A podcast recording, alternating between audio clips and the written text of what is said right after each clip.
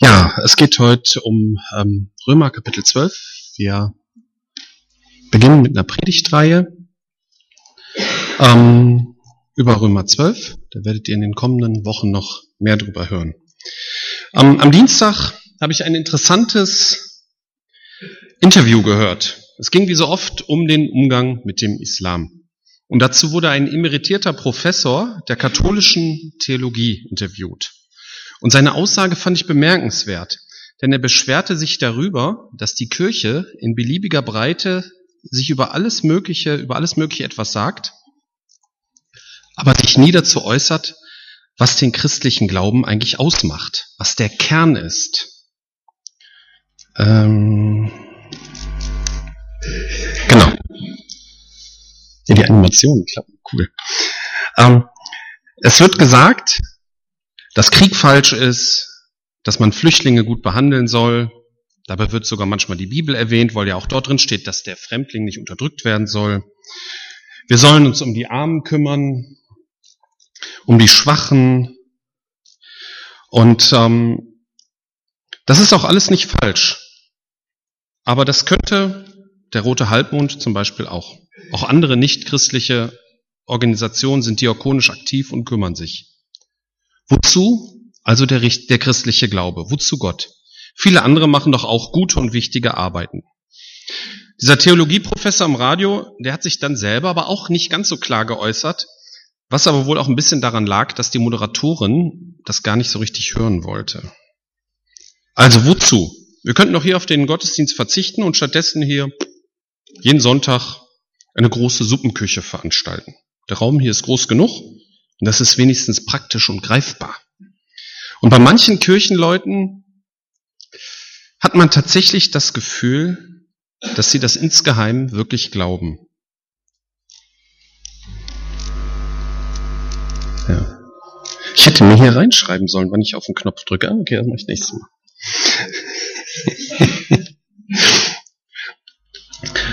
Was ist dann der Kern des christlichen Glaubens? Ganz elementar würde ich sagen, Gott existiert und möchte und kann wirken. Und das ist noch nicht alles. Gott hat ein persönliches Interesse an dir und mir und will Teil deines und meines Lebens sein. Und bei so einem konkreten Gott hört es bei vielen Menschen auf. Auch bei vielen Menschen, die Mitglieder in einer sogenannten Volkskirche sind. Aber die Bibel setzt noch einen drauf und thematisiert unsere persönliche Sünde, unseren Selbstbetrug, unseren Egoismus, unsere Lüge, ja, was weiß ich nicht noch alles. Ne, also ich will hier keinen beschimpfen ähm, oder keinem etwas vorhalten, da nehme ich mich ja selber nicht aus.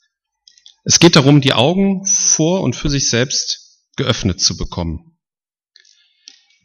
Herr, schenke mir ein ehrliches Bild von mir selbst, Zeige mir, wie ich wirklich bin. Und dazu gehört natürlich auch zu erfahren, welche positiven und negativen Auswirkungen mein Reden und mein Handeln auf andere Menschen hat. Und das ist so, wie Gott uns sieht. Es geht nicht darum, sich vor anderen Menschen klein zu machen, sondern darum zu erkennen, wie man vor Gott steht. Und dann steht man auch schon vor der Wahl, wie man mit dieser Erkenntnis umgeht. Viele steigen vorher aus, aber man kann mit dieser Erkenntnis zu Jesus Christus geben und erleben, dass man trotzdem von Gott angenommen und geliebt wird. Und dann kommen wir zu den Versen aus Römer 12, 1 bis 2, die im Prinzip die Überschrift unserer Predigtreihe sind und mit der wir heute beginnen. Ich habe euch vor Augen geführt, Geschwister, wie groß Gottes Erbarmen ist. Die einzig angemessene Antwort darauf ist die, dass ihr euch mit eurem ganzen Leben Gott zur Verfügung stellt, dass ihr euch ihm als lebendiges und heiliges Opfer darbringt, an dem er Freude hat. Das ist der wahre Gottesdienst. Und dazu fordere ich euch auf. Richtet euch nicht länger nach den Maßstäben dieser Welt, sondern lernt in einer neuen Weise zu denken, damit ihr verändert werdet und beurteilen könnt, ob etwas Gottes Wille ist, ob es gut ist ob Gott Freude daran hat und ob es vollkommen ist. In den vorigen Kapiteln im Römerbrief, da hat Paulus dieses Erbarmen Gottes ganz ausführlich geschildert. Es reicht natürlich nicht, das nur zu lesen. Man muss es auch durch eine Entscheidung, durch ein Hinwenden zu Jesus Christus erleben.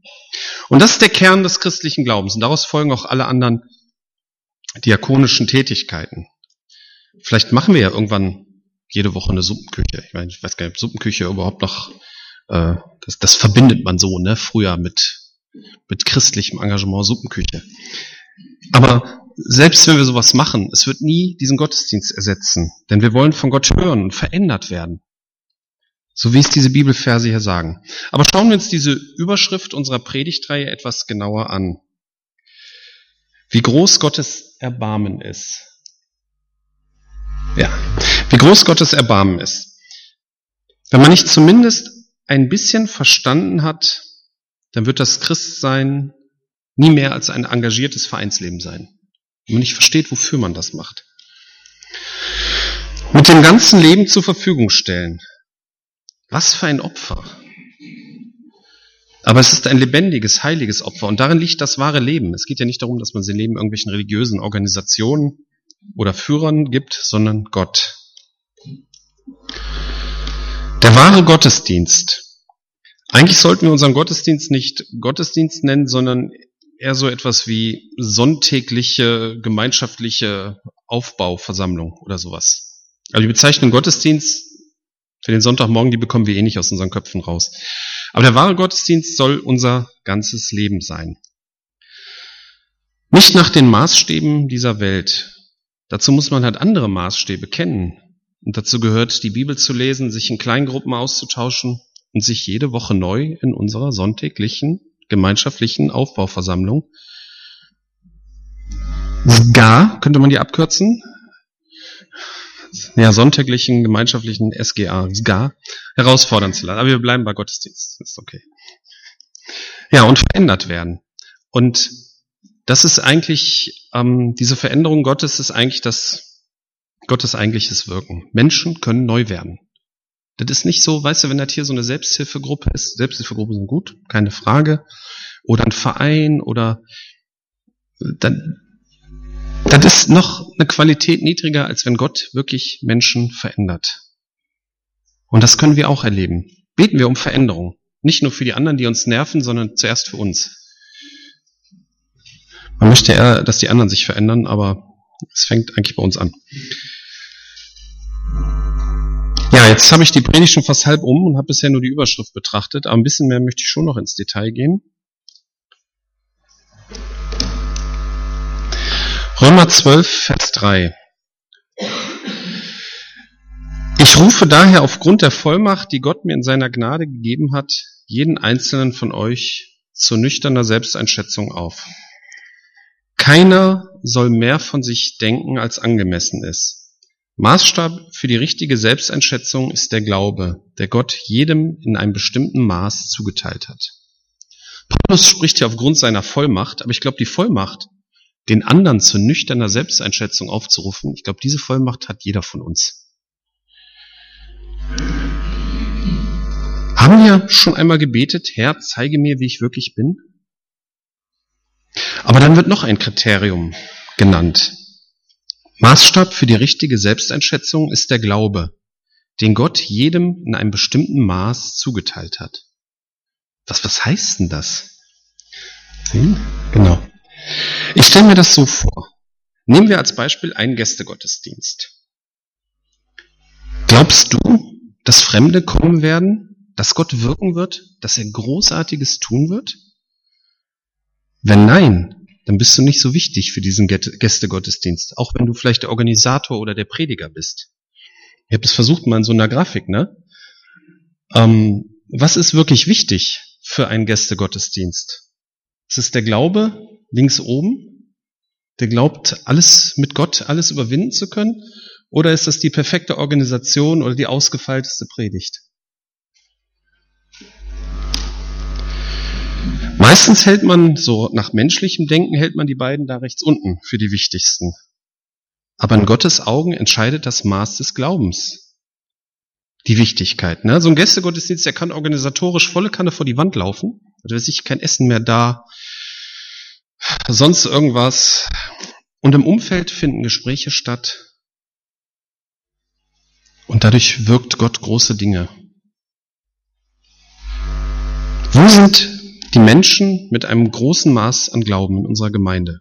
Das sind die wirklich wichtigen Leute bei uns. Natürlich war meine Darstellung jetzt ein wenig verkürzt. Auch das andere ist natürlich wichtig, sollten wir nicht vernachlässigen. Also nicht äh, leichtfertig die anderen Sachen äh, leichtfertig machen. Ähm, es geht dann in dem Römerkapitel geht es dann auch weiter. Da ist das sehr einfach beschrieben. Das war zu weit. So. Genau. Es ist wie bei unserem Körper. Er besteht aus vielen Körperteilen, die einen einzigen Leib bilden und von denen doch jeder eine besondere Aufgabe hat. Genauso sind wir alle, wie viele und wie unterschiedlich wir auch sein mögen, wir sind unterschiedlich, schaut euch mal um, durch unsere Verbindung mit Christus ein Leib. Und wie die Glieder unseres Körpers sind wir einer auf den anderen angewiesen. Denn die Gaben, die Gott uns in seiner Gnade geschenkt hat, sind verschieden. Das bedeutet, dass eigentlich alle Gaben und Aufgaben wichtig sind. Aber schauen wir uns zuerst den Leib an. Wenn wir selber uns unsere persönliche Gemeinde zusammenstellen würden, würde die wahrscheinlich ganz anders aussehen. Wir sind verschieden und viele von uns hätten wahrscheinlich, wenn wir nicht durch Jesus verbunden wären, nichts miteinander zu tun. Das ist eines der Geheimnisse der Gemeinde. Es ist wie eine Familie. Man ist durch eine andere Macht in eine Familie hineingestellt worden. Man kann sie sich nicht aussuchen. Und genauso ist es mit der Gemeinde. Und es gibt natürlich Fälle, wo Leute den Kontakt zu Familienmitgliedern abbrechen, vielleicht auch abbrechen müssen. Aber das bleibt trotzdem irgendwie unnatürlich und, und manchmal auch schmerzhaft, auch wenn es vielleicht sein muss. Genauso ist das mit der Gemeinde, wenn man weggeht oder gehen muss oder zu gehen Glauben geben muss. Aus welchen Gründen auch immer ist das ein schmerzlicher Verlust. Es bleibt eine Lücke, die oft Zeit braucht, um zu heilen. Wir sind unterschiedlich und aufeinander angewiesen, denn wir haben unterschiedliche Gaben und Aufgaben. In einem Leib hat ja jeder Körperteil seine besondere eigene Aufgabe, die nur er kann. Ich glaube nicht, dass wir da so, ich glaube, das Bild hakt so ein klein bisschen in diese Stelle. Ich glaube, dass wir nicht ganz so spezialisiert sind, denn wir können schon verschiedene Sachen wahrnehmen. Aber das Bild drückt aus, dass die Aufgaben schon verteilt sein sollten. Mir lag zuerst die Formulierung auf der Zunge, dass die Lasten verteilt sein sollen. Und manchmal kann eine Aufgabe auch eine Last sein. Und es gibt sicherlich Aufgaben, die nur wenig gerne machen. Aber wenn man eine Gabe hat, dann ist es meistens so, dass man diese Gabe gerne nutzt. Der Hand fällt das Schreiben leicht. Für den Fuß ist das eine richtig anstrengende Sache, schreiben zu lernen. Es gibt ja Menschen, die haben durch Unfall oder Behinderung Hände verloren. Die haben dann gelernt, mit dem Fuß zu schreiben. Das ist dann aber richtig schwierig gewesen. Man darf Spaß an einer Aufgabe haben. Es geht nicht darum, dass man nur das macht, was einem Spaß macht, klar. Das wäre nach den Maßstäben dieser Welt gedacht. Aber es ist nicht verboten, dass man Spaß an einer Aufgabe hat. Und eine Voraussetzung dafür ist, dass man normalerweise die Gabe zu dieser Aufgabe hat. Wir waren ja mit äh, einigen aus dem Leitungskreis und den Ehepartnern auf dem Willowkrieg-Kongress und haben viel über Leitung gehört. Mir ist unter anderem wichtig geworden, dabei wichtig geworden, dass Aufgaben verteilt werden. Der Begriff Delegieren fiel mir in dem Zusammenhang ein, aber inzwischen gefällt er mir nicht mehr so richtig. Weil Delegieren hört sich so an, so wir als Leitungskreis sammeln die Aufgaben und dann machen wir, du musst das, du musst das, du musst das, du musst das, du musst das. Aber ich glaube, das funktioniert so nicht. Ich sehe uns als Leitungskreis eher so als Gabenerkenner. Dass wir Leute aus der Gemeinde ansprechen oder andersrum, dass ihr uns ansprecht und so jeder eine oder mehrere Aufgaben findet, wenn er sie nicht sowieso schon hat. Gabenerkenner ist so ein bisschen hochgestochen, aber mir ist da kein besseres Wort eingefallen. Vielleicht findet da jemand ein demütigeres Wort so. okay, aber lasst uns mal das Idealbild zeichnen. Jedes Gemeindemitglied hat mindestens eine Aufgabe, die es gerne wahrnimmt. Es bringt sich ein, hat Spaß daran und lässt sich bei Rückschlägen nicht entmutigen. Er merkt, dass Gott mit ihm in der Aufgabe unterwegs ist. So, ich habe, glaube ich, vergessen weiter zu blättern. Ja, genau dass Gott mit ihm in der Aufgabe unterwegs ist. Es ist meine Gemeinde, wo ich mich mit meinen Gaben gerne einbringe und Aufgaben wahrnehme. Und das gerne muss mir keiner einreden, sondern ich mache es einfach gerne.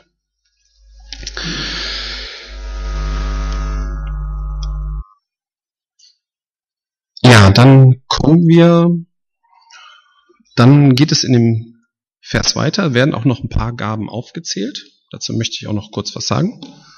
11 Uhr. Ja. Ähm, es werden einige Gaben in Vers 6 bis 8 aufgezählt. Was kommt jetzt danach für eine Folie?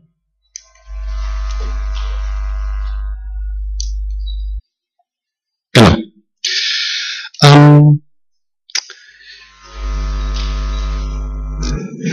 in der Vergangenheit gab es immer die Diskussion hier von wegen Geistesgaben, natürlichen Gaben und so weiter. Ähm, die Eltern unter uns können sich ja noch dran erinnern. Ich halte so eine Unterscheidung in der Praxis eigentlich gar nicht für sinnvoll. Jesus möchte, dass wir das Reich Gottes auf Erden bauen. Und dieses Reich Gottes drückt sich, abgesehen jetzt von unserem persönlichen Zeugnis, in unserer Ortsgemeinde aus. Und dazu gibt es Aufgaben, diese Gemeinde aufzubauen, uns in der Gemeinde gegenseitig zu erbauen, zu helfen, zu dienen. Und dafür genau sind die Gaben da, egal ob es natürliche sind oder Geistesgaben. In 1. Korinther 12 ist ein detailliertes Kapitel über Geistesgaben und den Schlussvers, den finde ich total faszinierend. Allerdings ist der Nutzen für die Gemeinde nicht bei allen Gaben gleich groß. Bemüht euch um die Gaben, die der Gemeinde am meisten nützen. Achso, das kommt auch. Jetzt zeige ich euch einen Weg, der noch über alles hinausführt. Da sage ich gleich was zu. Der Nutzen des anderen steht im Vordergrund. Was nützt der Gemeinde? Und was auch faszinierend ist, bemüht euch um die Gaben. Das heißt übrigens auch, dass man sein Leben lang nicht mit einer Aufgabe verhaftet sein muss. Denn wir manche Horror für, ne? Die nehmen dann irgendeine Aufgabe und denken sich, oh, jetzt habe ich verloren. Das muss ich jetzt den Rest meines Lebens machen. Bis ich so alt bin, dass ich es nicht mehr kann. Das ist, denke ich, nicht so. Man kann dazulernen. Man kann neue Geistesgaben von Gott bekommen. Man kann auch neue Fertigkeiten lernen. Man kann auch mit 50 noch lernen. Man kann mit 70 noch lernen. Vielleicht kann man so auch verschüttete, natürliche Begabungen hervorholen. Und das ähm, Antriebsmotiv, das wird in dem Kapitel danach. Nach 1. Korinther 12 kommt 1. Korinther 13, das ist mit der bekannteste Bibelabschnitt überhaupt, das hohe Lied der Liebe. Und das ist das, was Paulus meint, jetzt zeige ich euch einen Weg darüber hinaus. Die Liebe sucht das Beste für den anderen. Das ist, so könnte man das ganz verkürzt darstellen.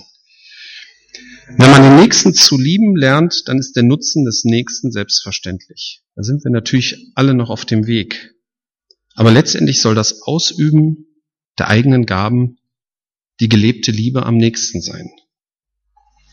Das ist, das ist der Sinn aller Gaben, ob es Geistesgaben sind, natürliche Gaben sind, dem anderen zu dienen, die Gemeinde damit aufzubauen. So, jetzt schauen wir uns noch mal kurz die Gaben an, die in dem, ähm, in dem Abschnitt Römer äh, 12, 3 bis 7 aufgezählt sind.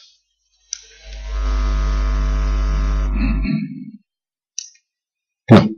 Prophetisches Reden. Wenn jemand die Gabe des prophetischen Redens hat, ist es seine Aufgabe, sie in Übereinstimmung mit dem Glauben zu gebrauchen. Ne, es gibt Zukunftsprophetie, aber das ist wohl eher selten. Hier ist, denke ich, mehr so mit gemeint, dass Gott jemandem etwas sagt, was er weitersagen soll. Aber was heißt in Übereinstimmung mit dem Glauben? Wahrscheinlich geht es ja auch um das Motiv des Prophezeienden. Will ich dem anderen nützen oder nur ihm einen drüber braten? Akzeptiere ich es, wenn der Angesprochene zu einem anderen Schluss kommt? Ist ja auch, ne? Man hat eine Prophetie und der andere da gibt es eine interessante Stelle in Apostelgeschichte 21. Da wurde nämlich äh, Paulus mit Prophezeiungen quasi, naja, beballert ist ein bisschen. Die haben das schon liebevoll gemacht. Ähm, dann waren sie bei, bei Jüngern in Tyros und da hatte der Heilige Geist ihnen gezeigt, welche Gefahren Paulus in Jerusalem drohten. Und sie warnten den Apostel eindringlich vor einer Weiterreise. Ne? Prophetie von Gott, ganz klar. Und was macht Paulus? Trotzdem brach brach er auf. Und das passierte noch ein paar Mal. Und sie haben ihn wieder gewarnt. Und dann sagt Paulus, warum weint ihr? Warum macht es mir so schwer? Für Jesus, den Herrn, bin ich nicht nur bereit, mich in Jerusalem gefangen nehmen zu lassen, ich bin auch bereit, für ihn zu sterben. Schließlich gaben wir es auf, Paulus umstimmen zu wollen und sagten, möge geschehen, was der Herr will. Ne? Also eigentlich hätten die Propheten ja Grund gehabt, sauer zu sein. Die haben ganz klare Erkenntnis von Gott gehabt. Dir droht Gefahr, du wirst verhaftet werden und trotzdem hört Paulus nicht auf sie. Aber Paulus hatte einen anderen Weg. Und in Übereinstimmung mit dem Glauben heißt wohl, den anderen trotzdem zu lieben, für ihn zu beten, ihn zu respektieren, wenn er trotz einer eindeutigen Prophetie zu einem anderen Schluss kommt. Das ist, denke ich, ganz wichtig. Kommen wir zur nächsten Gabe. Zur nächsten Gabe. Wenn jemand die Gabe hat, einen praktischen Dienst auszuüben, soll er diese Gabe einsetzen. Das kann jeden treffen, denkt man, aber es geht nicht nur darum, etwas praktisch zu können, sondern auch die Bereitschaft zu haben, es als Dienst für andere tun zu können. Das kann natürlich eine Gratwanderung sein, indem man sich vor selbstverständlicher Hilfe mit den Worten drückt, das ist nicht meine Gabe. Aber diese Beurteilung vor sich selbst kann einem keiner abnehmen. Aber wenn man diese Gabe hat, dann denke ich, hilft man gern, praktisch. Lehren. Wenn jemand die Gabe des Lehrens hat, ist es seine Aufgabe zu lehren. Kann ich anderen etwas beibringen? Verstehen die anderen mich auch? Man kennt ja vielleicht Lehrer von der Schule, für euch ist es ja noch nicht so weit weg, du bist ja mittendrin, die viel wissen, die es aber nicht vermitteln können. Solche Lehrer, denke ich, hatte jeder mal von uns. Das ist dann so ein Antikriterium. Lehre ist sicherlich Predigt, inhaltliche Gruppenleitung und ähnliches. Wann ist ein Lehrer ein guter Lehrer? Ich glaube, man muss dazu auch immer selber lernbereit sein. Wenn man selber lernt, dann weiß man auch, wie Lernen sich anfühlt und dann weiß man auch, wie sich der fühlt, den man belehren will. Seelsorge. Wenn jemand die Gabe der Seelsorge hat, soll er anderen seelsorgerlich helfen. Interessant, dass die neue Genfer Übersetzung, die Übersetzung habe ich genommen, die schreibt wirklich das Wort Seelsorge, die übersetzt das wirklich so. Verschwiegenheit, Begleiter sein, Beter sein. Es gibt verschiedene Kriterien dafür. Man sollte sehr vorsichtig mit Ratschlägen sein, denke ich, und so autoritär auftreten ist wahrscheinlich auch nicht so der Burner. Wenn du nie von Leuten angerufen wirst, die dir ihre Probleme erzählen, dann bist du wahrscheinlich auch kein Seelsorger. Aber vielleicht ist so eine Aussage auch zu platt. Wer andere materiell unterstützt, soll es uneigennützig tun. So eine Unterstützung darf keine persönliche Investition sein. Ne? Also manchmal denke ich bei Entwicklungshilfe, ähm, das macht man ja, damit dann die Entwicklungsländer nachher dann auch den deutschen Firmen dann Aufträge mit den Geldern erteilen und so. Das ist ein bisschen komisch. Uneigennützig. In 2. Korinther 9, 6 und 7 steht das sehr schön, das grundsätzliche Betrieb, äh, das grundsätzliche Prinzip vom Geben im Reich Gottes. Denkt daran, wer wenig sät, wird auch wenig ernten. Wer reichlich sät, wird reichlich ernten. Jeder soll für sich selbst entscheiden, wie viel er geben möchte und soll den Betrag dann ohne Bedauern und ohne Widerstreben spenden. Gott liebt den, der fröhlich gibt. Manche einer haben eine besondere Begabung, großzügig und freigebig zu sein. Aber es liegt in der eigenen Verantwortung. Gott wird Großzügigkeit aber belohnen. Das wird hier auch deutlich. Für andere Verantwortung tragen. Wer für andere Verantwortung trägt, soll, soll es nicht an, an der nötigen Hingabe fehlen lassen. Hier geht es um Leitung. Natürlich hat jeder in irgendeiner Form Verantwortung für Familie, Freunde oder Arbeitskollegen. Aber hier geht es um Leitung. In der Elberfelder Übersetzung steht es, wer vorsteht mit Fleiß. Knackig kurz, aber ich meine, was heißt vorstehen? Ne? Befehle erteilen oder hübsch in der Uniform von einem Hotel stehen, ne? der steht ja auch davor. Könnt man hier, ich meine, Roland stellt sich ja in der Uniform hier für die Gemeinde oder so. Nee, es Mir gefällt die Übersetzung mit der Verantwortung besser. Verantwortung hat den Nutzen des anderen im Blick. Wie hilft man ihm in seinem persönlichen Leben, in seinem Glaubensleben? Was hilft ihm bei seinen Aufgaben in der Gemeinde?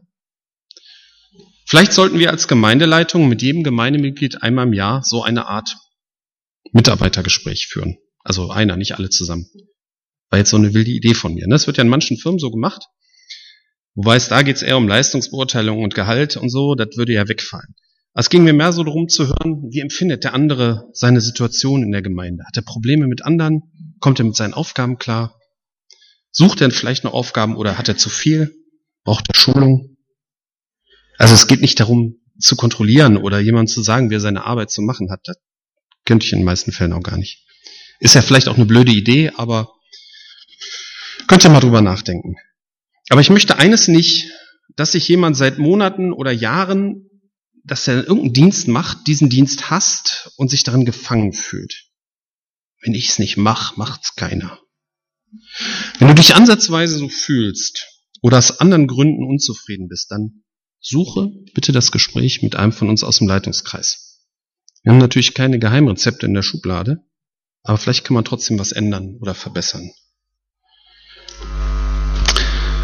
Wer sich kümmert, Wer sich um die kümmert, die in Not sind, soll es mit fröhlichem Herzen tun.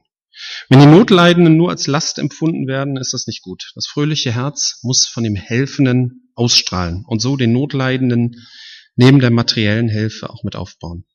Das kann nicht wirklich jeder, aber ich bewundere die, die es können. Aber das fröhliche Herz gilt auch für andere Aufgaben und Gaben. Dem Nächsten mit fröhlichem Herzen dienen. Ja, ich komme zum Schluss. Zusammenfassung. Wir haben gehört vom Kern des christlichen Glaubens, Römer 12, 1 bis 2, Gottes großes Erbarmen, der wahre Gottesdienst und sich verändern lassen. Dann haben wir über die Selbsteinschätzung und das Maß des Glaubens nachgedacht.